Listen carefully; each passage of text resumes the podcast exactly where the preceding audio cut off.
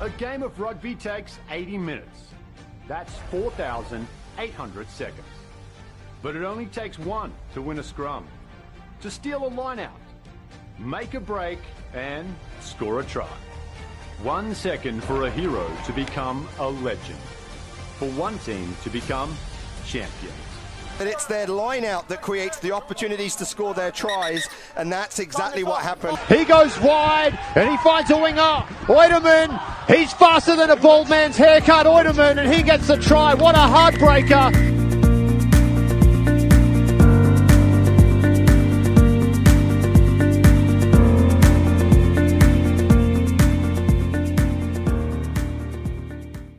Welcome to MLR Kickoff, episode 74, with your hosts, Dan Power and Pete Steinberg.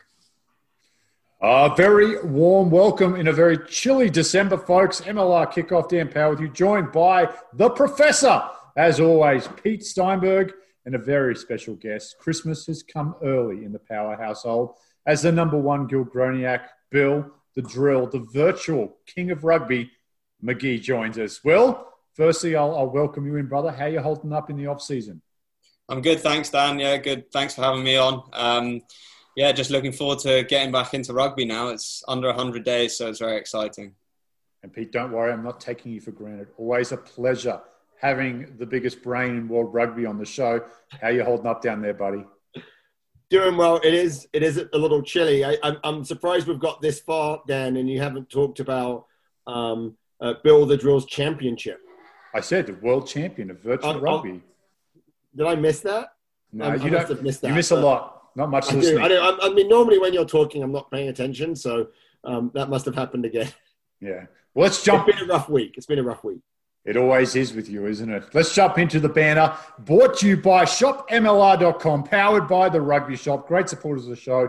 Not too late for Christmas, folks. Get on there, get your MLR kit, an Austin Gilgronis jersey under the tree. Nothing better, isn't that right, Bill? What That's number would you put on it? 23? 23, number 23. Just kidding. All right, Pete, what's new? What's new in the rugby world? A lot of Well- news coming out? I mean, I mean, um, it's it's we're a little bit sort of in the quiet period, right? So we're after all the internationals have, have happened, the uh, um, the uh, Nations Cup finished, right, with uh, um, England just about pulling it off against like the French third third string. Um, but you know, I think that to to um, Will's comment, I think what what's going on is that people are really gearing up for the season. I think that's good. Well, I, you know, I I think what happened was um, a trip to Bermuda for a bunch of MLR players, and uh, um, hopefully at some point we can get Will's experience from that from the uh, World Tens. No better time than now. Bill, how was it? King of Bermuda as well. Have you added that to your titles? no, it was amazing. Um, obviously, the guys that put on the tournament had a had a big task ahead of them, but it was a it was a great experience. Um, nice break from obviously reality and the pandemic and everything going on worldwide. Um, but obviously, kudos to the guys, but also kudos to Bermuda. Um, everyone felt super safe out there. Uh, a lot of testing before we arrived, testing on arrival, etc., etc. Um, but once we were on the island, yeah, like you said, we had a lot of um, a lot of free time, a lot of time to explore and have a lot of fun, which uh, created some great memories. Now, that's Yeah. like the first excursion out for you since obviously the biggest moment in your life, becoming the MLR virtual champion. Pete and I kind of, you know, were there to experience that with you. How, how different is life now? You're on the island and everyone's like, oh, that's Will McGee, you know, the, the Yeah, I, MLR virtual champ. Is it, is it difficult now for you to just to live a normal life? yeah, it was red carpet straight off the plane, um, straight into into. Do you have an entourage? Did you did you take your entourage on this trip? Yeah, so the guys that I was flying out with, Bryce Campbell and Dylan Fawcett, and they, they were in economy, and I was up in first class. That was quite um, yeah, no, it's, it's yeah, it was, So so um, you know one of one of the reasons why rugby is such a great game is is like the bonds that we build with our teammates and the friendships that we make. So um, tell us about uh, someone that that you because there were so many guys out there right from around the world. Tell us about someone that you met that was like, wow, this guy is very different than I thought he would be, or, or that you ended up like um, building a bond with. Um, there's a couple actually. Uh, so probably first off, Eric Howard. Um, so me and Howie have played against each other a hell of a lot, um, both in the MLR and at international level. Uh, but he's a great dude, unbelievable player, um, real fun guy to be around off the field. Um, and then another guy would probably be JP Smith, um, Seattle's nine.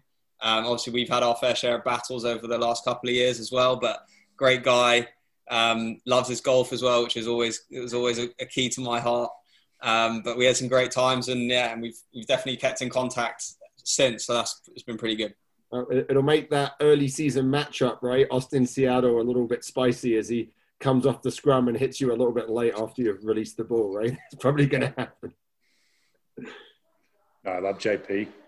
Any chance you get him down in that burn orange, buddy? You need a good night. I, I think he's stuck in the in the Pacific Northwest. I'll keep trying. I'll keep plugging away. Well, you're on the show tonight because we are talking Austin Gilgronis. We've got your head coach, Sam Harris, on the show a little later, as well as uh, one of your recent signings, Jeff Hassler, who has been coached down from the Pacific Northwest to Austin this year.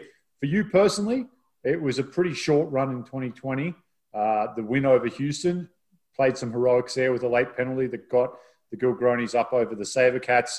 How's the off-season been for you, Will? And then what are you looking to build on from 2020 to 2021 with Austin? Uh, it's been all right, to be honest. I, obviously, everyone's had their struggles. Um, in terms of Austin specifically, um, stayed around there for quite a bit after um, after the season shut down, um, helping her out, help out obviously with the virtual stuff, but also just bits and bobs around the office and the gym. Um, and like it was kind of joked around the, the office that like obviously no one wanted this pandemic to come, but it probably came at like a good time in a way for the Gilgronis and such that when they took over, they had to sort of rush everything ahead of the season last year, and they didn't really have that much time to put stuff in place that they wanted to. And now we're really seeing that, obviously, with the new investment group and stuff like that, um, how much we're building ahead of this new season and how exciting it is to be a part of it. And um, yeah, I mean, Sam and, and Mark have been amazing coach wise. Um, like the preparation and detail that they're going into before we even get boots on the ground in Austin in the next few weeks has been amazing. Um, obviously, pretty new squad, uh, but we've all been on Zoom every week or so and getting to know each other at a personal level as well as obviously in a rugby level. Um, so I think it's really exciting, and yeah, literally just cannot wait to get down there and rip in. Now, um, you know, well, you're obviously a natural fly half, but you've played lots of other positions. You've played 15 for um, the US is is 10 your spot in Austin? I think I think there's three quality 10s down there in the squad, so not everyone can play. Have you had that conversation about like where you're going to fit in and how you can uh, um, be on the field? You, you, suggesting I should move further forward in the pack, or no, no. I mean, obviously, like every, I've had that question, you know, from friends and family and stuff. It's like, why Austin signing like three like very good fly halves? And it's like, well, you don't win a you don't win an MLR with a first 15. And like from our experience personally with Glendale, probably a couple years ago, we had a really good 15, but we probably didn't have a good 32 that was good enough to win the comp. So we need to have the best players available. Um, we need to be pushing each other in week in week out in training, and we need to have that understanding that whoever has that 10 jersey or the 15 jersey, whatever position, it's not just those two positions. You know, we've got depth all over the place. You look at tight head hooker, like really important positions like that. We've got amazing depth. Um, back three in the centers everywhere, and like that's what we want. We want to build a title-winning team, and like I can't wait to go and compete with Kurt and Mac week in week out because it's just going to make us all better players anyway. Yeah, and I think that um, you know we we talk a lot on the pod. There's two positions that you need to win in the MLR. One's a tight head and one's a quality ten. And you're right, you need more than one right? And and I think that there's um, experience. Um, Matt can certainly play, you know, in multiple positions, and you can too. You know, let's talk about your mindset going into the season. You know, you're a seasoned international, you're a World Cup veteran. You go into this season. What's what are your goals? What are your personal goals that you want to go in? Are you still? Is it is it you know? Are you still developing your game? Are there areas of the game that you want to focus on, or is it much more about helping the team develop? So, what's your mindset as a, as an experienced international going into the season? I think I think you touched on like both there. Like in terms of personally, I still have, have massive goals that I want to achieve, like both for Austin and for the US. Um, so obviously, everyone's goal at the start of the season is to win it all. So like you wouldn't, we wouldn't be playing if we didn't think we could win the MLR Shield. Um, and then obviously, like yeah, as as you said, sort of becoming a bit more of an experienced player within the squad. It's it's going to be exciting to sort of take some of the younger lads. Um, under the wing, and not even boys that are younger, but boys who are sort of on the cusp of potentially breaking through internationally and sort of helping helping them on their journey as well. You know, you got um, guys like Zinzan Elan-Puttick, who obviously was just involved was would have been involved with the Eagles like wider squad this year, who's a very experienced player in his own right, but but, but is very happy to see three number tens, so he yeah. play number ten anymore. yeah, the smile on his face when me and Kurt arrived last year was, was right beaming. Yeah, but you know what I mean. So it's like obviously someone like Zinny, who's a fantastic player in his own right, but like how can I help him out in, in ways as a playmaking sort of 15, you know, like what can he learn from me, but also what can I learn from him? And, and that's going to be across the whole squad, you know, like what can I learn from Kurt, who's got a couple years experience on me. And then same with Matt coming over from Australia, like he's got amazing experience in his own right being behind Bernard Foley. So like we all can like contribute to each other. Um, and that's what's going to be like super exciting and then obviously what can what can we all learn from the amazing coaches that we have with their experience because I think it's pretty rare that you get two young, ambitious coaches who are pretty recent out of the game, but have also got really good coaching experience coming into an MLR side, which is so they have a feel for what the dressing room is going to be like because they've recently been there. You know, I think Mark Mark Gerrard was playing international rugby like five years ago or something crazy. You know, so like it's it's going to be an amazing experience. We're going to jump into the interview with Sam Harris now, your head coach, but before that, the schedule was just released. Have you circled any of those games in there of particular interest for you? Uh, I think obviously the Battle of the Gills. I think that would be pretty good. Uh, I think we've got LA week two in the Coliseum, um, so that'll definitely be a big one. And uh, and yeah, obviously first week home opener against Seattle. Uh, COVID dependent on how many fans we can have, but hopefully pack out as much as possible where it's safe to do so and uh, and really put on a show. That'll be a good one. The Battle of the Gills. We'll have to figure out maybe uh, some sort of trophy. You've got the Texas I mean, Cup. how many trophies does Austin need? Like, like they've got like the Texas Trophy, the Battle of the Gills. Like, come well, this, on. We, this is this is one of the topics of conversation in Bermuda was how the Texas Cup is going to work now. And we were sort of like, because obviously there's three teams involved, and you don't want it being played for every week. And we were sort of talking about the the sort of New Zealand Kiwi Shield model where you defend it when you're at home, but you when you're not, it's not on the line sort of thing. Because otherwise, you, it, it would lose value if every time Houston plays Dallas or Austin, it's, it's on the line, you know. So hopefully they come up with a smart solution for that. Yeah, I hope so too. Well, one of the men in charge of keeping the Texas Cup in Austin is a new head coach, Sam Harris. I had a chance to sit down with Slam and Sam earlier today. We are joined now by the head coach of the Austin Gilgronis, Sam Harris. Big Sammy, morning in Australia. Thanks for getting up early and joining us, mate. Morning, Dan. Thanks for having me, mate. Um, it's an honour to be on such a prestigious show and uh, with such a prestigious host. Um, no worries about the early time. You've already been up and had a workout, so good to go. Geez, you've got off to a great start, haven't you? I was going to run the compliments on you, but look, you've just jumped straight ahead of me. It's going to be like, it's so good to hear a nice, normal accent instead of Pete Steinberg's nasally, whining British voice. But, well, let's, let's talk a little bit about yourself, mate. A lot of people uh, who follow Major League Rugby will know the name from your time in Super Rugby, but there's a lot more layers to the Sam Harris story. Give us a little bit of background on, on your involvement uh, with rugby union, and I know you had some time in league as well in Australia, and then how you got to the Austin Gilgronis.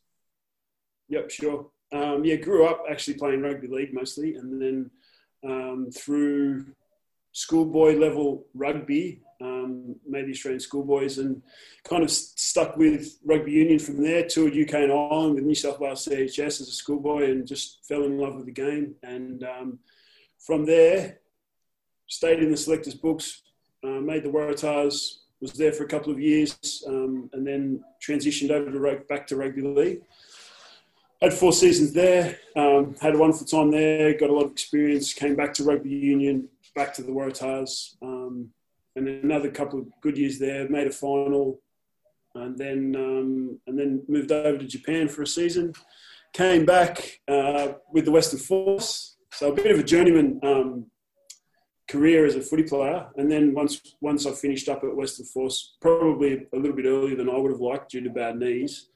Um, got straight into coaching and, and coached at the Warringah Rats, a local club here in Sydney. Um, and then from there, got headhunted back over to Japan from the, the team that I played with as, as a player at the Honda Heat. Spent four years there as a coach, and then um, went to the Ricoh Black Rams, also in Japan, in Tokyo, and had three really good seasons there. And, and here I am. Here he is. Well, I was going to say one of the the downsides as a player, you're like, oh, a bit of a journeyman, but now as a coach, what a great experience and what a great uh, you know resume you've built, learning from so many different coaching styles and philosophies throughout that journeyman career. Who has really influenced you the most through that time, and like what tids and bits have you taken from the coaches that you've played under? Yeah, very blessed to, to get coached by many um, really successful coaches that have a proven record and um, were really good man managers. So, uh, Bob Dwyer to start with, uh, World Cup winner and um, great coach. Then Desi Hasler, who, who's gone on to do really good things, and I, I saw him as his infancy. Um, Tim Sheens at the West Tigers, who was probably the, the, the best coach that um, that uh, best head coach that I've seen, just work his craft. And then Ewen McKenzie at the Waratahs, um, yeah, so plus others. But probably the biggest influence is, um, that I've had is Scott Wiseman. He, he worked with me as a as a 17 year old, and he was my S&C at that stage in, in an Australian Institute of Sport program. And then uh, I've just watched his career and I've followed his career. He's coached me probably three times through there, and we've stayed close ever since. And now he's obviously done great things with Japan, England, Australia, and uh, he's been really big to me, both me and Mark Gerrard. Yeah, any chance Scotty comes to Austin? Just a little, little, little trip to Austin for Scott. Oh, I wouldn't rule it out. There's a, there's a possibility of maybe um, some consultancy work like Eddie Jones is doing in San Diego. Um, yeah, that might be on the cards. What would he do with like a overweight, middle-aged, thirty-seven-year-old retired rugby player, maybe losing a bit of hair, a bit of extra pudding around the midsection? You think Scott could work some magic with this mythical person? Are you talking about you or Gerardo? I'm not sure. Oh, I'm, I would not say that about Mark Gerrard. I think he's in better nick than no, neither would I. But no, no, you're the same age. So just tweaked me. But um, mate, he is a he is a he can work miracles. So he might be the man for the job. Well, let's talk about Austin. When does the phone call come through? Uh, where does the interest in Austin start? And then how does it end up today where you're close to leaving for Austin for the season in 2021? Yeah, got a call from. Um, so what happened was obviously new ownership at Austin. Um, they've they've taken over, done some really good things. Obviously, got another another team over in LA as well, and um, a, a, mutual acquaintance of mine uh, was kind of heading up the recruitment for both teams, and uh, he contacted me, sought out my level of interest for the position, and I was still under contract in Japan, should still be over there, but um, I've always had an eye on America and always wanted to be over there, but to be honest, I thought it was probably two or three, four years away. Um, but it's not. It's it's here and it's ready to go. And I think this product of the MLR is great and is destined for huge things. And I'd really like to get in at this level. It's not the entry level because it's already been going and, and proven to be a winner. But um, yeah, I'm, I've got an opportunity, and these kinds of opportunities don't come around very often. And this is my first head coaching opportunity, and I get the opportunity to take one of my best mates, Mark Gerrard, with me and build a really strong coaching team. Um, part of it I can't announce at the moment, but young, dynamic coaching team, and I've got a great management staff in Austin, and just every piece of the puzzle um, just really worked for me. So, like complete autonomy within the um, within the organisation just really appealed to me, and I've been waiting for this opportunity, so I can't wait.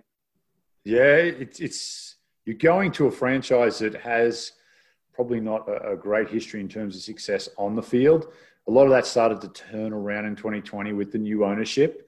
Uh, what, what can Gilgronis fans or, or the Gilgroniacs, the millions of them that are in Texas and around the world, what can they expect when you turn up?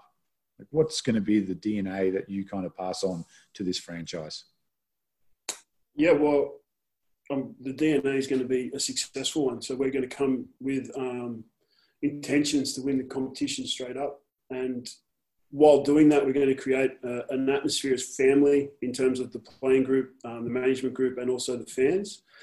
Um, obviously, rugby gives a, uh, a unique and bespoke element of family and team sport. And you know, there's other team sports in America, but I don't think any other sport in the world does family like rugby does. And so we want to create that environment, and then on the field, want to create uh, an attractive brand of football that's also physical and uncompromising. Sounds like someone I know who's uh, being interviewed right now. Big Sam, big slam and Sam Harris when he played. Very physical, very intimidating. Yeah, well, I think sometimes the, the, the DNA has got to um, it's got to reflect the head coach's personality, and so it's easier for me to um, kind of portray that and live that every day if if I'm doing that. Yeah. Let's talk a little bit about your roster now. So you get signed on. Mark Gerrard, obviously good friend of yours, comes over. What are you? What's your initial impressions of the roster? And, and were there some players there that kind of jumped out and you're like, "Hey, we've got to keep this guy. We've got to keep that guy." And then, how did you go about your recruitment process of filling in the spaces that you needed to to build this championship team? Yeah, well, I think um, first off the bat, in terms of personnel, uh, I wanted to keep the core of the group and, and obviously the really good players. But uh, first week in the job, Mason Peterson, out, you know the team's tight head, who's been there from day one. Um, he was on the on like he was top of my priority list, and also he needed urgent attention because he's from LA and wanted to to you know entertain the thought of moving back to LA. So um, I had to make sure he was a priority, and then and then once once I knew I had him, I knew I could kind of build around that. And then you've seen the rest of the re-signings that we've kept. All those players are quality and um, you know have a really big future in the game. And then and then just putting the rest of the pieces of the puzzle around that. Obviously, uh, Dom McKenna was was a big priority. Um, he's you know got you know a very high ceiling, if a ceiling at all. And then we'll we'll move into other areas of the, of the team. We've got some really good outside backs. Um, Zinzan, another OG, AG, OG. Um, yeah. He's he's yeah, he was one that I had to keep. And then yeah, I think that the guys that have been announced and um, are going to come in and just add to the culture and to the to the ability of the group. Now, I'm a big, big fan of Kurt Morath, but I almost get the feeling it's going to be a, a weekend at Bernie's scenario with Kurt, where how much longer can he keep playing? And are you and Mark just going to string him up and just keep him out there? And um, you sign Mac Mason. You've got uh, Bill the Drill, the virtual rugby champion, the global virtual world champion. I don't know if that translates or not, but um, how, how did you evaluate guys like Kurt, who obviously brings so much in terms of his experience and leadership, but how much are you expecting from Kurt on the field in 2021? Yeah, I'm expecting a lot. Like he's he's in great nick for his age. Uh, he's um, yeah, we saw him in Bermuda uh, doing really well, but also looking at his testing that we've been doing through this period, um, looking at his, his S&C results, he's still ready to go, and he's you know he's training like a 28 year old. So uh, he's he's a great player, he's a great leader, and he's a great general around the field. So it's going to be a really tight race for that 10 jersey round one and then through the season. But I think it's also going to be one of um, support and, you know, team first attitude for all three of those guys. Yeah, and good versatility with all three as well. So whoever's not wearing the 10, there's still a job to be done on that team. Yeah, for sure. And I think, you know, whether they're in the team, whether they're on the bench or whether they're um, not in the 23. They've, they've got a job to do and a role to fulfill. So I'm sure all of those guys will, will handle that professionally. All right, rugby aside now, mate. What are you looking forward to most about? Firstly, Austin, getting to Austin. What are you looking forward to doing in Austin, and then in the US? Of any of the away games you've got, is there anything you've kind of penciled in that you're really excited to go and see and do? Yep. Um, firstly, in Austin, uh, number one is brisket. Big brisket fan. Uh, Franklin's, um, yeah, all those barbecue places. Want to check them all out. Unfortunately, until the vaccine kicks in, I, I might not get that luxury. So we'll, we'll, be in a bubble until we figure something out. But um, yeah, I want I want to check out all the barbecue. I want to check out you know Barton Springs and Lake Travis and um, all the natural wonders that Austin has. And then we're gonna, in terms of all over the world, like I mean, all over America, we've got you know, you name it. Like I, I want to check out Canada, which we might not be able to do. We might not be able to cross that border. Um, but but all all the uh, different areas, obviously San Diego and, and LA and yeah, all of all of America. I just love it. So I, I can't wait to go to any of those places. Yeah, the Canada one's going to be interesting because you've got an Australian passport. You actually might be able to get into Canada, so you might be playing. If, uh, if that's the case, have to figure something out there. But yeah, it made you, you keep pushing towards me, strapping on the boots and putting a mouth guard in. It's not going to happen, mate. I'm not going to be playing the AG. I don't know. I got to. I'll, I'll, take you back. It's, it's, a little personal story. I actually remember when you signed with Manly, and uh, at the exact same time, uh, and this is, you probably have no idea, but I was talking to Manly to come to Manly, and then they signed you, and I'm like, can't believe they signed this rugby union fairy, and you actually killed it. You were fantastic. So I, I actually had a. Uh, it's weird this the the synergy of this how it works around. I remember thinking back to I think it was like yeah end of 02, 03 I'm like, ah, oh, damn, I, I really wanted to go there because it was kind of a yep. good club at the time. They were doing really well, and and then uh, I don't think you took my spot. I'm, I'm, you know, but it was just funny that at the same time you went there. So full circle, mate. Now we get to have a beer in Austin, Texas, one day. Yeah, well, I'd like to hear the full story of that over a beer, over a Bud Light or whatever, whatever it may be. But yes, yeah, Shiner Bock in uh, in Austin, Texas. It's the only beer. It's a Texas beer. Shiner Bock. Okay, I'll, there you go we'll rip it in. Well, Sammy, appreciate you getting up and joining us. You're looking fit, looking great. I know you're not going to play, but I'll keep pushing that envelope until it happens. Looking forward to seeing you over here in the uh, burnt orange in 2021. And hopefully, for all the Gilgroniacs, it's going to be a, a very uh, memorable year for the right reasons as you can bring a championship back to Austin, Texas. No worries, Dan. Thanks for having me, mate. I just want to say to the fans of Austin and the AGs, um, get ready, get involved, um, bring a friend, introduce people to this great game of rugby, and we're going to produce a great product on the field and also pre and post game entertainment. So get down to the Bold Stadium. Yeah, Franklin's, get the man some brisket, figure it out. Uber Eats, anything. All right, Sammy. Thanks for joining us, brother. We'll see you soon. Cheers, Dan. There you have it. And uh, Will, you said it before young, enthusiastic. They're, they're two things that really jumped out talking to Sammy and just a wealth of experience, not only from his playing days around the globe, but also has a lot of coaching already, you know, in his rearview mirror. So he doesn't actually come to Austin as an inexperienced coach. He's got a lot of coaching miles already, and he's learnt from some of the best in the game. That's you, Will. Over to you. yes. yeah, no, hundred percent. Like I, I'm, like you said, like I just I've been sort of taken aback by how much preparation him and Mark and, and all the backroom staff at Austin have done so far um, in terms of planning and and just getting the boys around it. You know, like we would we would genuinely be looking forward to these weekly Zoom calls because you get to learn a bit about each each other, a bit about the players, um, obviously about the staff, what they've got in plan like planned for us. Um, it's just going to be super exciting, and, and like I've said before, I can't wait. Yep, exciting times down there for sure. Uh, looking forward to having both those guys over in Major League Rugby.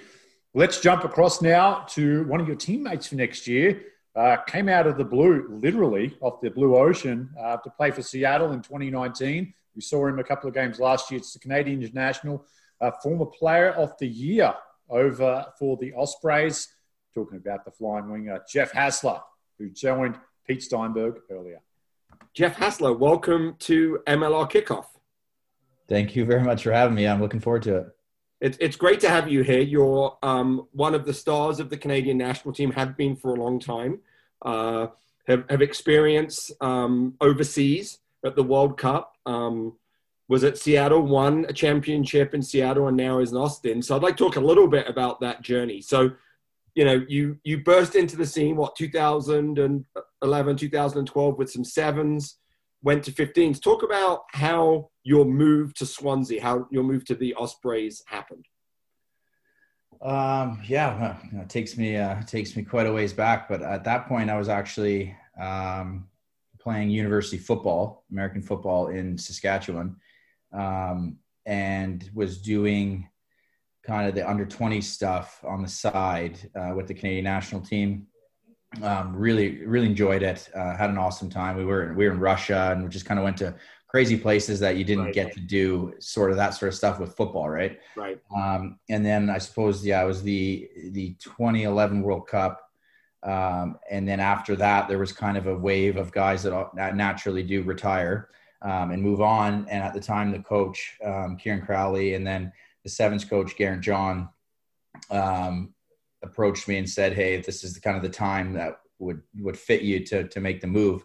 Um, and it just kind of happened that uh, with the the football stuff, I, I loved it, but and I'd done it my whole life, thought that's exactly what I was going to do, but um, I just kind of was drawn to rugby for whatever reason, and at, at that time, I couldn't put a finger on exactly what it was, but decided I was going to leave two weeks before preseason was meant to happen in, in Saskatoon. Um, moved out to Vancouver Island and started doing the the seventh circuit. Um, I didn't know anybody out here at all. Lived by myself um, in like a basement suite. Uh, started training with the guys, uh, and then eventually got my got myself onto the the sevens touring side for the the circuit, and it was just a blast. I think I was like nineteen. Yeah, another opportunity for rugby, right? To go around the world, see all Oh. these amazing places. it was just yeah i I- honestly I, I think that was the the beginning of a whole lot for me just experiencing life in the world and spending a lot of time with just good guys like I, i'm still super super close with all the guys from that particular sevens team a lot of those guys are still playing sevens um, and i'm still close with them but um, yeah i mean you're 19 20 years old in a new city vancouver island um, having a great time and then traveling the world to Right. South Africa and Dubai, and you know, like it's just a, a really cool experience. So, um, jumped full into that. Um, really enjoyed it. Uh, we, I think, yeah, that first year went to Hong Kong, and um, we got ourselves as one of the the mainstays on the circuit that year. We usually we were kind of an invitational team, But we won the Hong Kong Sevens uh, when I was there, and the boys became a full time circuit uh, team. So that was pretty cool. And then it was uh, the last two tournaments, I think of 2012. They, they were Glasgow before that got changed, and then London. And um, myself and Tyler Ardron, good good friend of mine, um, we were approached from a, an agent in the UK. Um, came up to Glasgow and said, "You've got some interest um, from professional clubs." And that, at that point, I hadn't even thought of it. Like, not Right. even crossed my mind. I was just having a good time um, playing for my country and really, you know, I had only been in it for a year, a year and a half. So that was a fun thing to do. I was still doing school, um, hadn't put any thought to it. Uh, and then I guess the next weekend we went down to London and he said, okay, well, we've got Ospreys here and their coaches are in the stands watching you play. Um, can you meet with them? And I remember I actually played Wales in my last pool game and pulled my groin and then walked out of Twickenham Stadium into like the concourse area in full Canada kit, boots still on after the game, and had a conversation uh, with Gruff Rees, the backs coach of Ospreys. Um, and at that point, I was like, you know what, sounds good to me. Um, this sounds like a pretty cool experience. We didn't like didn't touch on contract, salary, any of that sort of stuff. It was just like a quick exchange, and I was like, you know what, sign me up. Like, let's, let's see what can happen. Um, and then the process started. I think three weeks later, I was there with two duffel bags, didn't know anybody, um, and just moved I in. mean, I mean, it sounds like there's a lot of experiences of you turning up somewhere for rugby and not knowing anyone. Like, like you seem to jump Yeah. in with both feet. You're just like, I'm just going to go there for the experience. That is exactly it. Yeah. Now, now, you know, not many people probably in the states realize, but there are, you know, probably two places in the world, right, in when where rugby is the number one sport that people really follow, and one's Wales and one's New Zealand. So, what was it like going from sort of, you know, Saskatchewan, where like people knew rugby but not really that big a deal, to going to Swansea, where like the passion there is really great. What was like, you know, what was the first time you realized that it was different? Oh man, I can tell you day one, uh, some seriously funny stories if I look back on it. But like, I didn't know the team I was going to. I didn't know Welsh rugby. I, I'd done a U17 tour to Wales, and I'd played all the regional teams. So I'd actually played some of the guys that I played with um, as a Canada selects team, which was also hilarious. I didn't know that for a year after being on the team. right. Um, but I mean, getting there, I was so naive to to rugby. You know, like I, I'd only played maybe three years of my actual adult life, um, and my focus was football. Like that was always it. I wanted to go to the CFL and I wanted to play. Um, so I showed up there, and I just come off the well, five players have just come off the back of a British Lions tour, and I didn't know any of them. and I, they won't mind me saying this now because I know them pretty well. But like, I had no idea. Like, there's Richard Hibbard and um, Ian Evans and Alun Wyn Jones and Tipuric. Like, these are guys that are like the pinnacle of sport, and they're on my team. And I could not tell you their names when I showed up there. You know, like it was that experience, and I couldn't understand them. Like, I'm like, these guys are speaking English, but they're not really speaking English. So um, it was it was totally it was cool was there was there a moment when you were like i made a big mistake or was it you went in and it was it it was just you know it was, it was, a different experience but you were open to it they were you know they made you feel there's no homesickness there was nothing nothing like that no i've, I've never really um, been susceptible i suppose to homesickness and that sort of thing um, if yeah if, if i do something it's usually 100% all in and i was i sold all my stuff in three weeks went over, uh, like I said, with two duffel bags, showed up at the training facility and was like, all right, let's go crack on. And um, I think that's kind of like the, the mentality you need to have coming from North America. And like, I think at that point, ignorance was a little bit bliss in my position. Um, you go you in overwhelmed. You weren't like these are these amazing players. You're like these just rugby guys, just like me, kind exactly. of. Yeah, and I didn't I didn't know, so I got into training and I was like, I can only do what I can do. Um, and then I think everybody at that point was like, okay, well, he's just another dude that's in here doing it. And I, I yeah, I did everything that I possibly could learning wise and getting upscale. That first year was like a crazy learning curve, just like the level of content and, and learning from guys that are the, the, the best in the game. Right. Right. Um, and so that sort of stuff I had to kind of like reel myself in. And once you realize that these guys are a big deal, um, I think it was like my first official game. We were in Connacht, and it was just after the Lions tour. All the Lions guys were on the bench, and I'm on the bench in my first game, and um, they're just talking like normal guys, and they're like, "Man, I really hope my the prop starting the game doesn't go in, and or I don't have to go in for 20, 20 minutes or more, right? Like, right? They're like saying the same thing that like other guys. They're like, I don't, if if I don't have to get in this game, like I'll, I'll have one more week to like rest. Right. I just finished the Lions tour, right. and then we go out to the bars after, and every person in there is like going nuts over these people buying them drinks and you know i'm in galway and i'm having a great time with like five british lions and i didn't even know like the extent of it so it was just yeah it was pretty cool so you know you were um, in, at, at, the ospreys for five years. What was what was the highlight for you in those five years? I mean i know you played like you made the uh, you know um, the team of the season i think in 2014 but but when you look back what was sort of like the biggest game or the best experience that you had? Oh man, there's a lot um, that I really enjoyed there, but I think the European Cup was always a, a huge, huge thing. I enjoyed that.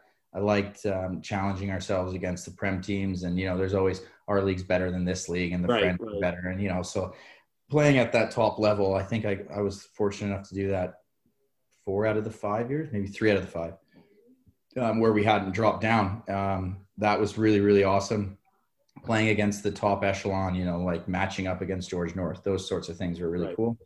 Um, but my, for me, my standout 100% was the, the first uh, playoff game that I ever played. And I think it was the 2014 year. Yeah. We played Munster away. Um, and it was just a, a, crazy game. Onslaught from them from the get go. And just Mun- Munster and Munster is a, that's a hard place to go. Yeah. And uh, it was, it was awesome. Um, yeah, genuine, awesome rugby experience and uh, a really crazy game and ups and downs, and everybody was fighting for it. And I never ended up making it to a final. And it was just funny when I got to Seattle. Um, I said I've never played in a final in my entire sporting career in any sport, which was pretty unreal. Right, right, right. Which is so. So people don't realize that, right? They don't realize that when you play at the high level, most people don't make finals, right? They can have a very long career and they and they can don't make finals. But we'll we'll, we'll get on to Seattle. But you obviously were the secret source for them in that in that second year. But before we get there, you know, you were um, with the Ospreys doing really well. I mean, you were a fan favorite, right? And then you choose to step away from the game. So talk a little bit about about that decision. yeah. So I mean that I mean the there was there's no bad blood or anything between myself and anyone at Ospreys. Um, the circumstances of my situation, I had an extra year on my co- my contract. Um, uh, it was an option year for both me and the club. Um, at that point, many of my closer friends, which um, were uh, guys in similar situations that have come from different countries, had moved on to uh, different clubs as well. Um, and then there was just kind of a, a, a change in the environment, um, management and, and staffing and stuff that um, had had made kind of waves within the team. Uh, I had been on the leadership group for two my last two seasons there, so I was involved in quite a lot of the higher level conversations and how the day to day stuff runs. Um, and I didn't actually agree with it personally on on a lot of levels. And again, I haven't um, spoke about it to to many people, and the question hasn't really been asked, which is fair enough.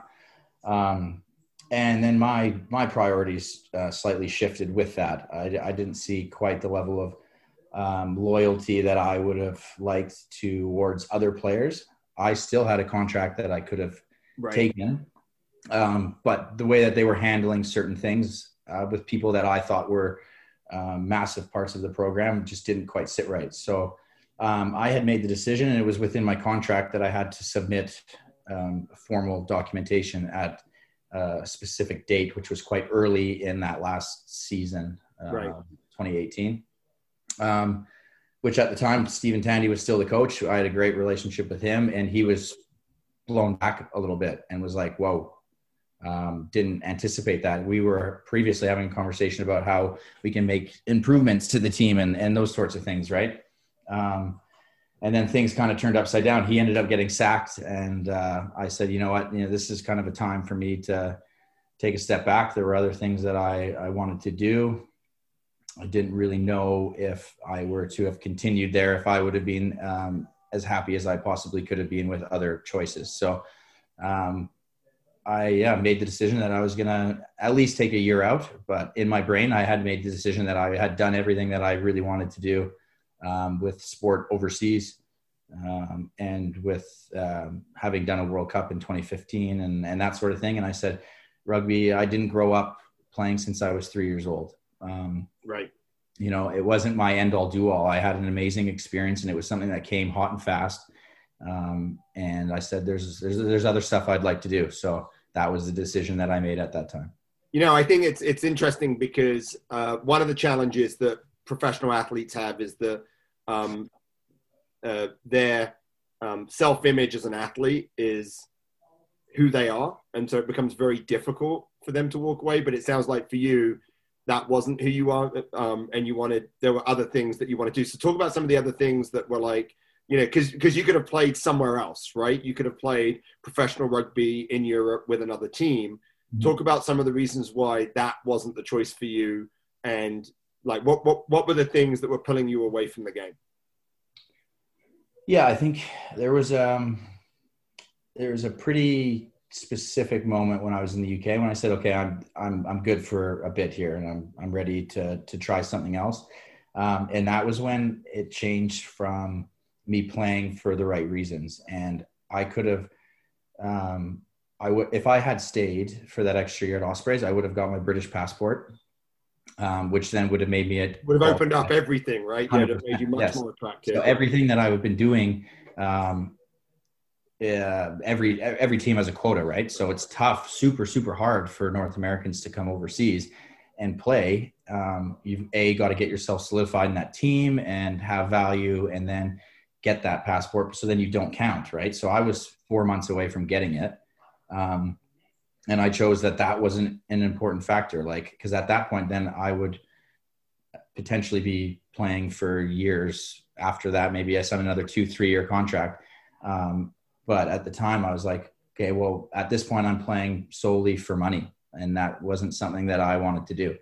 Um, I never signed up to to play rugby for to be a professional athlete. Like the reason why I switched from football to rugby was because of the people, the right. community, the camaraderie and the experiences that it gave me. Um, and that is the 100% truth of it. Um, I got to do so many really cool things in my time in Wales. And I was like, but if I'm not doing it for the right reasons and I'm doing it just to be comfortable with a paycheck, then that's just not for me. Now, um, you ended up on a boat. Yeah. like, how did you end up on a boat? Um, well, that was one of the things. So, I mean, rugby is interesting, especially when you're overseas. So you get your your onslaught for 11 months of the year, and then when you tie in international duties and things like that, you don't get a whole lot of time off. So when you do, it's like you really got to make the most of your time. Um, Right. one week was always I have to go back to Canada and see my my mom and my dad. Um, my mom would kill me if I didn't.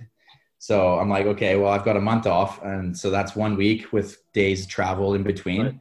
Um, and then me being the kind of guy that I am, I want to go out and do something. So um, go travel, different countries, different experiences, culture, um, and then ended up doing a, a couple of sailing trips and just had some of like the best times of my of my life just pure freedom where i'm no calls no there's nothing it's Right. you go do what you want and literally the wind takes you where you go it sounds cliche but it was uh, a pretty cool experience so that's something that i started kind of getting more and more interested in um, and at that point i was like i could have like you said gone to a different club um, and played and i'm like okay next thing you know I signed for a three year deal. And I, at that time I was 20, 27. I was like, then I'm 30. And then at that point, I'm starting to think this is my practical mind. Like I'm not playing rugby for my whole life. Um, I need to come home and I need to, uh, you know, find the next career or whatever. And then I'd miss the time to do the things that the 19 year old Jeff always wanted to do, you know? Right. Right. Um, so that's what it came down to. It was there are a whole lot of things that in my life I wanted to do and experiences I want to have and um, adventures, that kind of stuff. Um, people will 100% be like, well, you're playing professional rugby. It's something that lots of people can't do. And I'm like, but that, again, that's, that's their opinions. And there's a whole lot of stuff that before professional rugby came up that I wanted to do and Right. experiences. So how do I balance it? Um, I said, take a year out, maybe more, however long. Um, I hadn't, yeah, I, in my brain, I had closed the book on it, but then again, yeah, next thing you know, I ended up coming back. So, I mean, um, I went, I went down to, yeah, South Africa and spent six months, got my sailing ticket.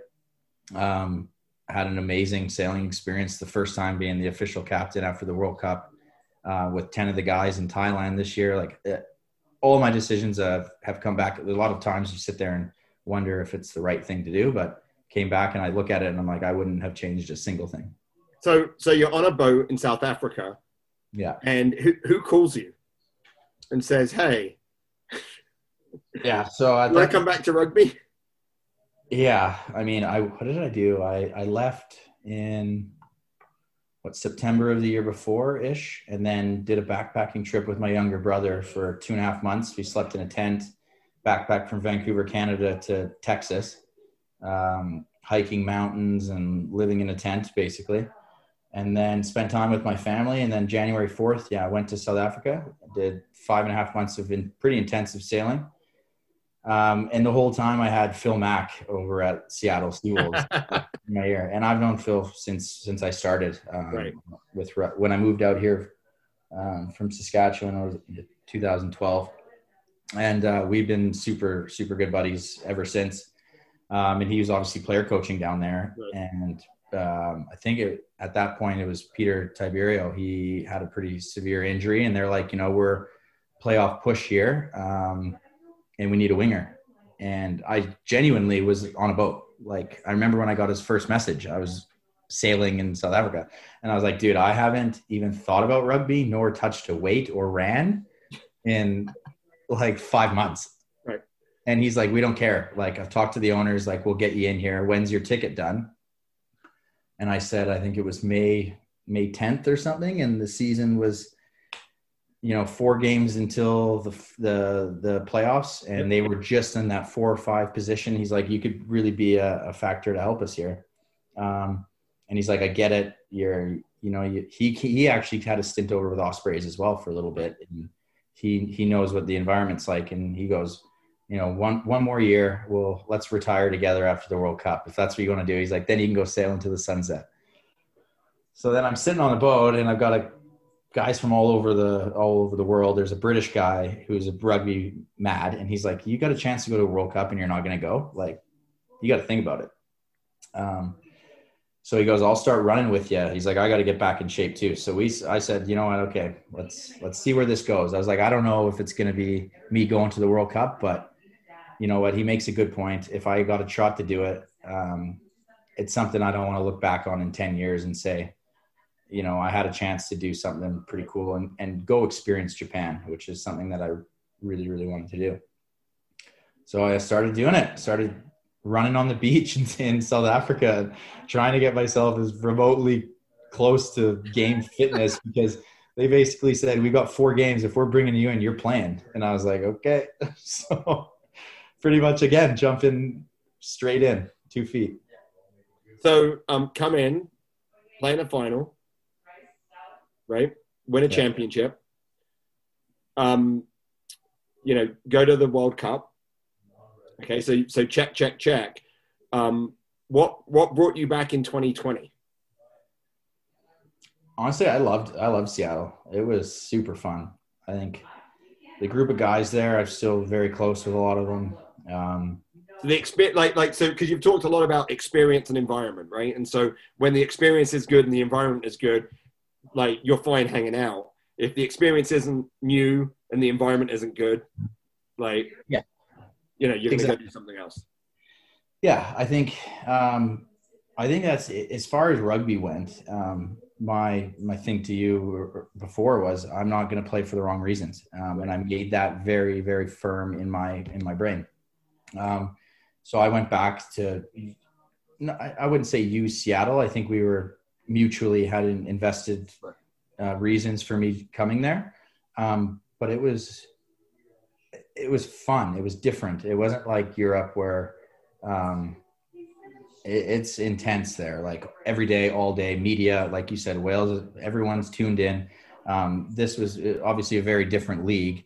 Um, and for where I was, I, I wasn't going to play for money in Seattle. I went there to have a good time, to get back into rugby and then go to a World Cup. And when I was there, I felt I genuinely enjoyed my rugby again. It wasn't it wasn't a job.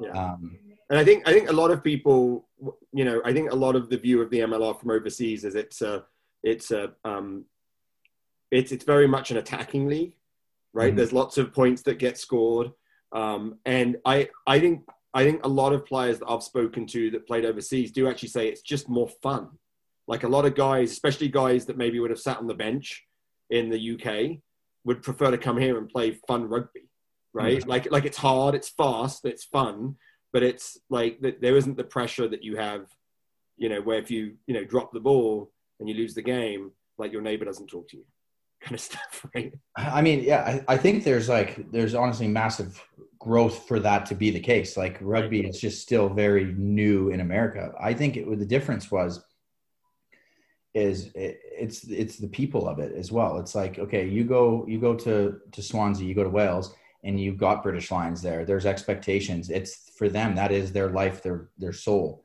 Right. Um, whereas over here, yeah, you get good players from you know like um, from England, from different countries that are coming over now, and they're not not good players. They're very good players, and they're in those programs, but they come and they're having an, a proper experience where they're like, you know what, I'm not holding the bag, slogging it out, you know, 40 hours a week while the first team runs against me. Like they get to play rugby, express themselves, and do it for the reasons that they fell in love with the sport in the first place.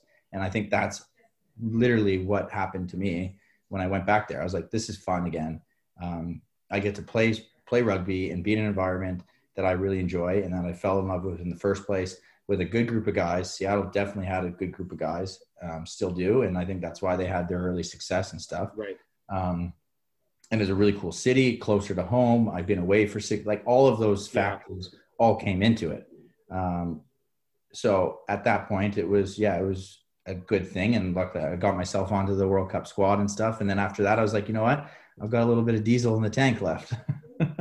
well, that's great. But so, you know, and, and I appreciate Jeff, you've been really open about, about your journey. We've got one more step to go, right? So, so you come back to Seattle, there's four games. I think you play in one game because you, I think you were carrying an injury, right? Yeah. In, in, in, in 2020.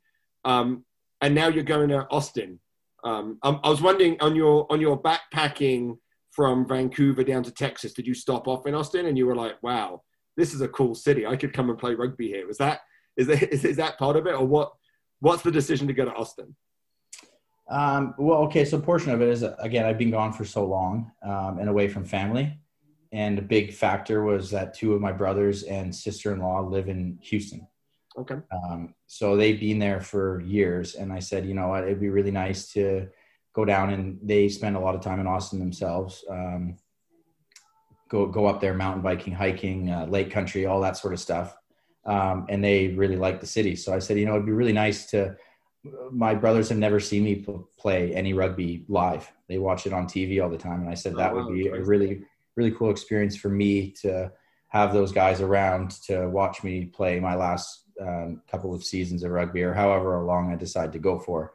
Um, obviously, I'm in the the winding down years of my career, but um, that was a major major factor. And then um, because of that, then I started, you know, speaking more to management and staff and um, honestly, I just think they've got a really, really awesome thing um, that's kind of brewing down down in Austin. I think with the new management, new ownership, new coaches coming in, um, a lot of guys that are returnee players. But even from speaking to them now that I've been signed up, um, just a different feel, a fresh take on it, and like there's a lot of optimism, and um, I think they're just doing it in the right way, and it's a place that I think I would fit in really well um, you know, like good big personalities and um, a good coaching staff that's um, kind of are trying to instill, you know, your own individual personalities and flair and that sort of stuff. And I think it's just a, a good fit for me. Well, look, I appreciate the time. I have I have just one last question to finish up, and uh, this has just been a great a great story, and I appreciate it. So, you know, you're someone that, that, that played at the highest level overseas. You were on the leadership team of the, of the Ospreys, like played with British Lions. If if one of those guys came to you and said, you know, tell us tell us what's good about the MLR, and then tell us what the MLR needs to do to to grow, what would those two things be? Oh man. Uh, I've got guys messaging me all the time that want to come over that are top, top tier players, man. I, it's it's harder to get into than you think. Um, right. I think the well, the main the main pull is you know every every time I was there for five years in the UK, guys were asking about North American sport. Like that is, you know, they see it on TV, they see the NFL, the NBA, the way it's marketed, all of those things. There's a huge pull for that, um, which I think is a massive platform that the MLR can utilize. Um, right. And you know they they're doing the right things now to kind of to make it into one of those mainstay sports and that's exciting because america does sports better than anyone else in the world and that's just right. a fact right. um, so i think that is uh, really really enticing but um, they're they're doing the right things at the moment and and getting um, players interested from overseas and the quality of rugby is going up every every single day. I think it's it is key to to mix um, different nations in and have you know the, the quotas is a good thing so you don't flood the the league. You keep it pure in that sense. But yeah you've got to get guys in that um, that are that are keen to to build the brand that are from other nations. And i think that's you know you see like the Ma'a Nonus and those sorts of things and people are like okay hold on a minute. What's going on over there? And i think that is the next step to really building it and we're three to five years away from this thing really taking off i genuinely believe that well i i, I lied because i have one more question Sure. Um, uh, Vancouver, MLR city. You think would be it would be a good city for MLR?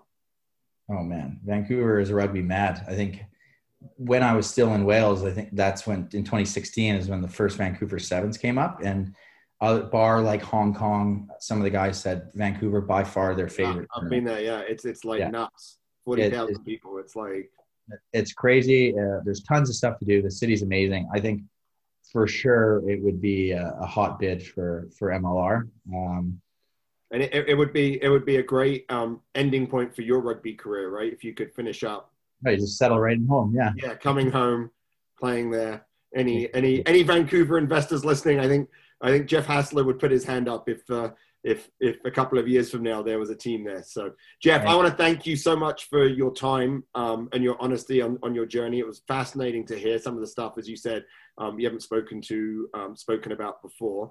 Um, I know Dan wish wishes he could be here as the number one Gilgroniac, but um, you got some pretty good fly halves down there, so I think you're going to be getting that ball in some space. So we're excited to see you um, in the season next year. Yeah, I'm really looking forward to it. I think uh, I think it's going to be a good season, and uh, I think yeah, Gilgronis got a good shot at, at doing some pretty uh, pretty awesome things. So yeah, I'm looking forward to it, and thank you very much for for having me tonight. Hello, Major League Rugby fans. Dan Power here, the voice of Major League Rugby. My co host Pete Steinberg and the entire team at MLR Kickoff, we wanted to wish you all a happy holidays and New Year. Stay safe, stay healthy, and stay tuned as MLR returns in 2021. And Pete, I'll go to you first on this one. What an exciting player for Austin. Just bolsters that outside backs, and what a luxury for guys like Will to have an experienced winger either on his inside or his outside now. Just options galore for that back line. Yeah, I, I don't know that we've we've actually seen the best of Jeff Hassler on a consistent basis in MLR. Um, I think you know it's. Uh, I think that there's been some injury issues, right? Um, and I also think that maybe um, Seattle isn't the way Seattle played wasn't the way that brought out the best in him. But there is, you know, talk about dynamic runner, great feet, great defender. Um, you know, can play 13, can play um, in the back three. And I think you're right. And it, it, goes back to Will's comment of when you've got players of that quality, um, but you don't know where they're going to play or if they're going to be in the starting 15, that's nothing but good. It makes um, competition better in the preseason and at practice, but most importantly, it, it provides depth. I mean, if, if you look um, at the experience of, of Seattle in the first two years, primarily, I mean, they're a very good team, but they also had, um, the, I think the first year they had the least number of players that they used. I think they used 31 players in the whole of that first season. Um, and, you know, having your best players on the field is, is, is a real key but it's going to be a real attritional season. It's going to be long. It's going to be week in, week out. And so people need depth. And I think um, that's what Austin is building. And for you, Will, what do you think of obviously Jeff as a player and having him come down to Austin? Yeah, it's massive. Um, like having someone of his caliber who's got such experience overseas and at international World Cup level. Um, good looking guy as well. So, you know, hopefully that puts a few bums on seats. Um, um, um, and Austin, Austin's a pretty good party town, so there'll be a lot of people that are like, Jeff, you, hey, hey, you want to go out? Like, I'll, I'll go with the good-looking guy. Let me, let me. Are you asking Jeff out, Pete? Is that what you're saying? no, no. I'm, I'm, like, first of all, I'm, I'm, a happily married man, well, so I'm not asking. I'm just saying a single guy might want to go out with the really good-looking guy in a place like Austin. Yeah, but he's, he's just, got those long, luscious locks. I mean, Will, you're going to be able to, you know, bring your former experience as a hair conditioner model to to Jeff. To Jeff. Uh, it sounds like I'll just be picking up his scraps down on Sixth Street, but that's fine by me. I was just thinking, Bill the drill, kind of like Frank the Tank, right? You've got a puppy, you're responsible now, you're not into that life anymore. But is Bill the drill going to come back when Jeff, you know, the the tugboat, dreamboat comes down into Austin. When, it, when, it, when, it, when, it's safe to do so, Dan.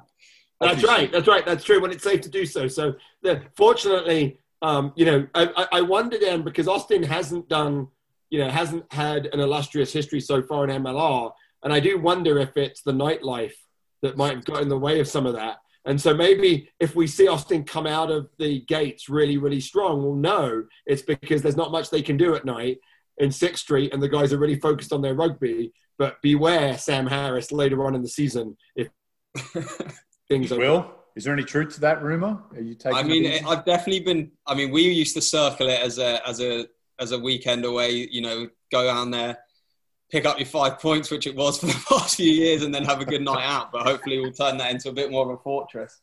Um, That's what I like. Uh, I mean, and then again, guess going back to your old question, about circling dates. I think we've got New York on a Thursday night, so before a week off, so that could be pretty fun. In New York? No, no, no. In, in oh, okay. Yeah. Hopefully not too fun for them, huh? Yeah. Make that a tough road trip.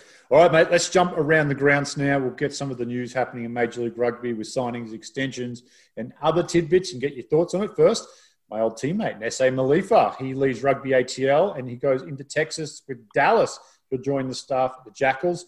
Pete, uh, coaching, that's your wheelhouse. I thought he did a, a, pretty remarkable job with the backs down there at Rugby ATL and got the best out of some of those players.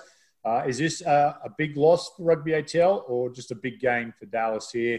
How do you see this one playing out? I think it's a big game for Dallas. Um, I think that it brings um, an American coach in, um, a little bit more knowledge of the um, American landscape, which I think is good. And I think he did a great job with the backs. So I think it's I think it's a big win and a big upgrade um, for Dallas. It'll be interesting to see what Atlanta do, right? I think assistant coaches, quality assistant coaches, are actually pretty difficult to come by. I mean, there's a lot of teams that use players right, as as as the uh, um, player coaches and assistant coaches. So it's interesting to see Dallas invest and build a real professional coaching staff. But I think that's a big uh, a big win for for um, for uh, Dallas and someone. It goes back to what what Will said. You know, someone who's young enough that has played relatively recently and can connect with um, the players on the game. I think that's uh, I think that's important.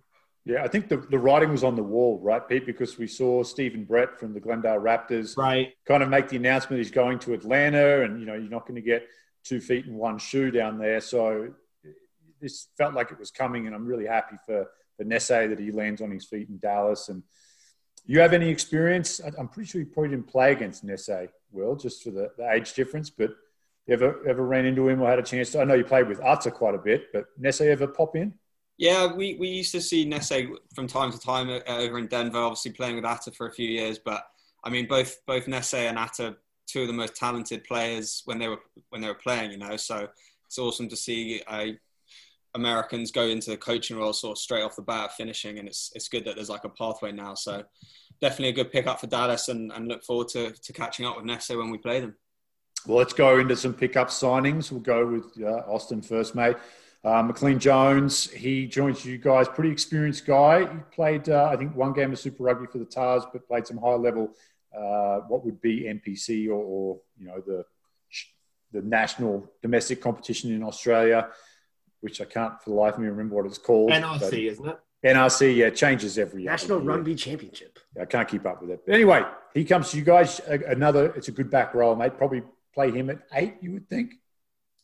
Uh, yeah, I, am not too sure. I think I think the, the thing that's great about him is he's versatile, so he can play six, seven, or eight. Um, but yeah, he was. I think he was again. He was meant to join us uh, last year um, before everything sort of happened. So it's good, good to get McLean on board, and um, I know he's really excited to to get into Austin. Hopefully in the next few weeks or so. But yeah, I think he's a big, big, big time defender, and hopefully can sort of um, play a real big leadership role with our quite young but exciting back row, which is um, which is sort of a strength of ours.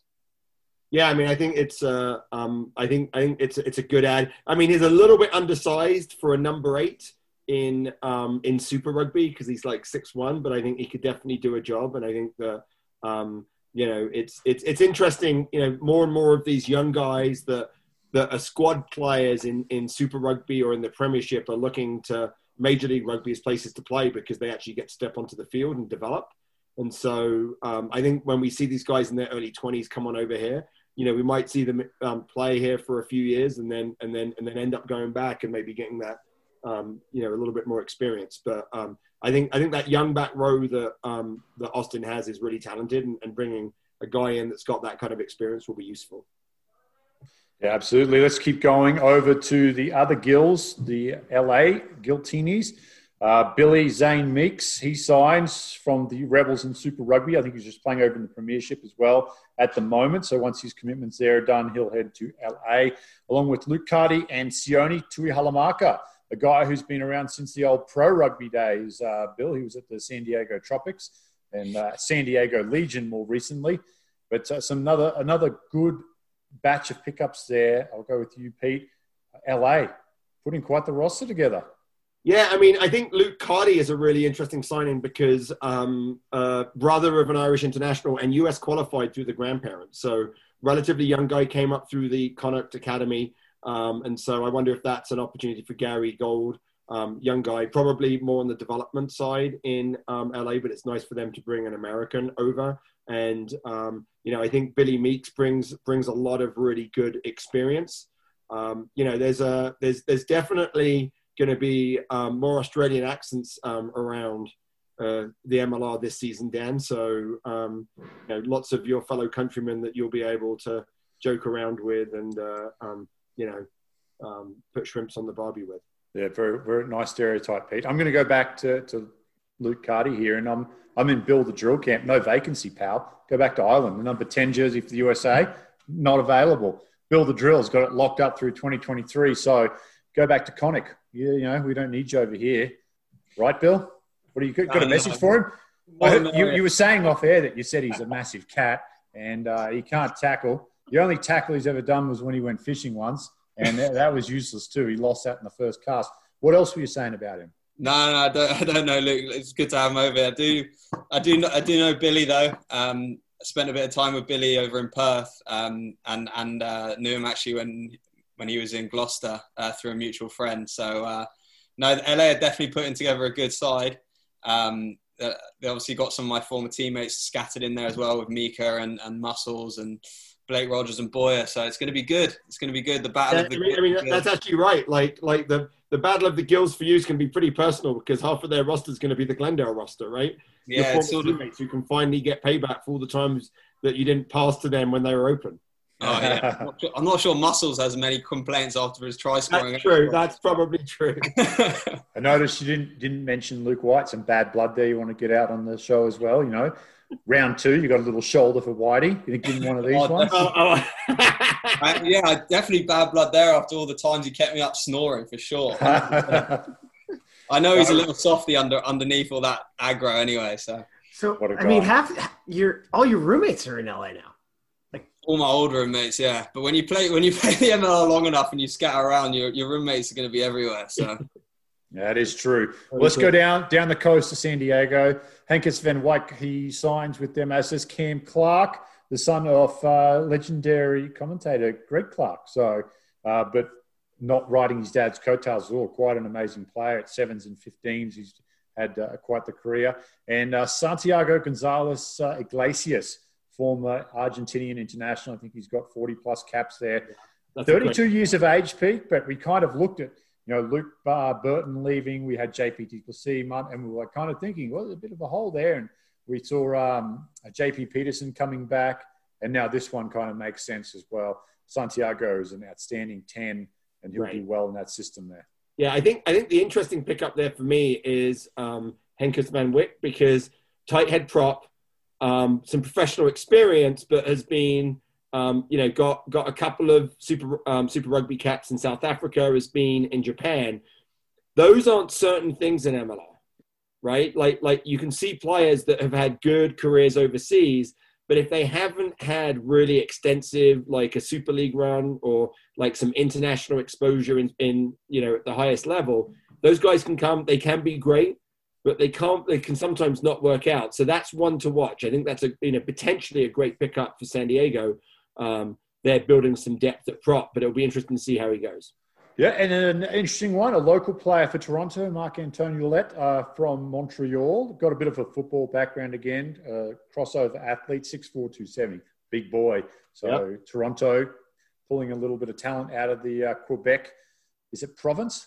Or count? It province. is province, yeah. province. There we go. Look at me, Mr. Geography, just kicking goals with both feet. Let's go to extensions now. Nola, Kevin O'Connor. St. Mary's product, tough player. One of the best red card uh, dodges I've ever seen in MLR. I don't know if you saw that game, Bill. He comes off the back of the line out to a loose ball and decapitates Kevin Coleman. And then the ref gives him a yellow. And you we watch the replay and we're like, oh, not only is he getting a red, he's going to get eight weeks on the sideline. I think retrospectively he did get suspended, but not saying that Kevin's a dirty player. Great player, great back row depth down there at New Orleans, uh, along with Devon Short, Malcolm May a bunch of other guys, they're going to be a good side again. Uh, how how's your experience been playing against New Orleans? Have you been down to the new facility? Uh, I've not been to the new facility, um, but again, go back to what you were talking about in Bermuda. Some of those NOLA lads, top boys, you know, they got a great squad down there. Um, obviously, guys like Feeksy, JP, Howie, uh, Carl, like those guys. Um, Cam Dolan, obviously one of my good mates. So I think everything about the Bayou is, is, is on the rise. And I, I actually really like what they're doing in terms of trying to sign young American talent. I think that's something that's awesome. Um, obviously, that's a bit of a plug for them, but like it's so important that we are re- remembering why MLR started in the first place to try and develop like, young American talent and, and whatnot. So uh, hats off to, to all the backroom staff at NOLA and what they're doing, trying to bring guys like Devon through and stuff like that. Um, so is was NOLA circled? I, sorry, that- that go down there, play the Yeah. game. It's, it's Pete's internet. See, I told you, it broke up Um, again. I, I, I was saying, Oh, like was, Yoda. was was the NOLA date circled for the same reason that the Austin date was circled? I mean, you weren't going to get the regular five points, but you would get a good night out in NOLA. I've actually never experienced it. Um, we were so busy humping them when we went down there with Glendale. When, the one time that I went down there, and it was actually the it was actually the hardest game of rugby I've ever played in my life. In terms of it was about 105 degrees and 90 percent humidity. Um, funny story that day, Connor Cook, who's one of the fittest boys I've ever played rugby with, was begging Dave Williams to not make him go out and play the second half because he was so exhausted. and this is when we were playing at the old high school facility. Yeah. Yeah. And I'm pretty sure that Nate Osborne knew exactly what he was doing, leaving all the high school football stinking pads from summer tour days in the away changing room. And like it stank, it was hot, it was disgusting, and we still humped them, but it was it was it was pretty unpleasant.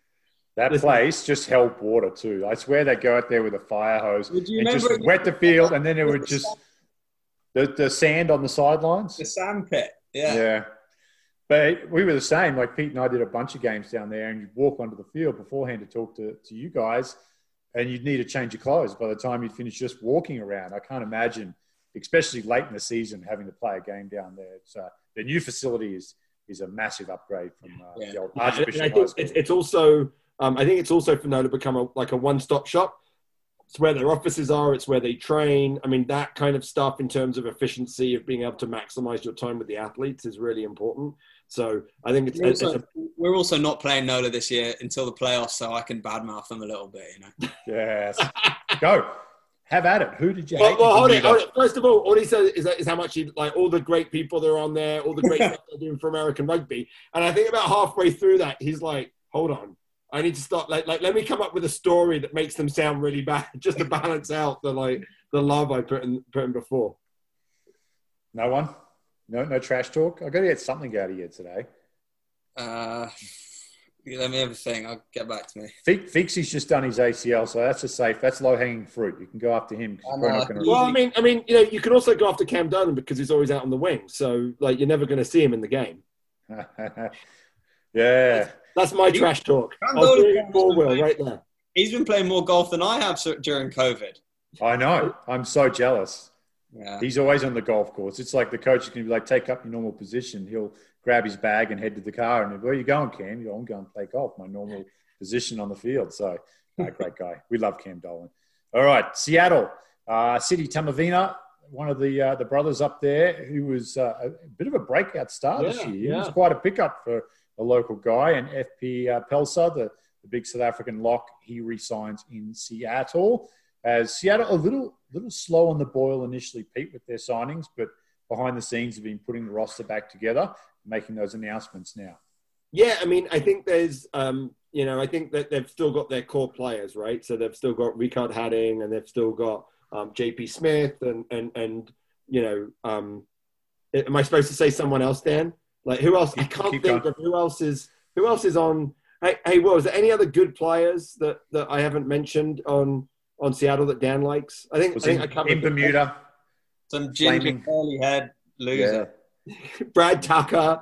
Right there, you go. Right, I, was talking about, I was talking about Seaman. Oh, no, yeah, yeah. Yeah. so so you know they've they've got their core, and I think that's been one of the secrets of the success of Seattle is to keep the core of the players together.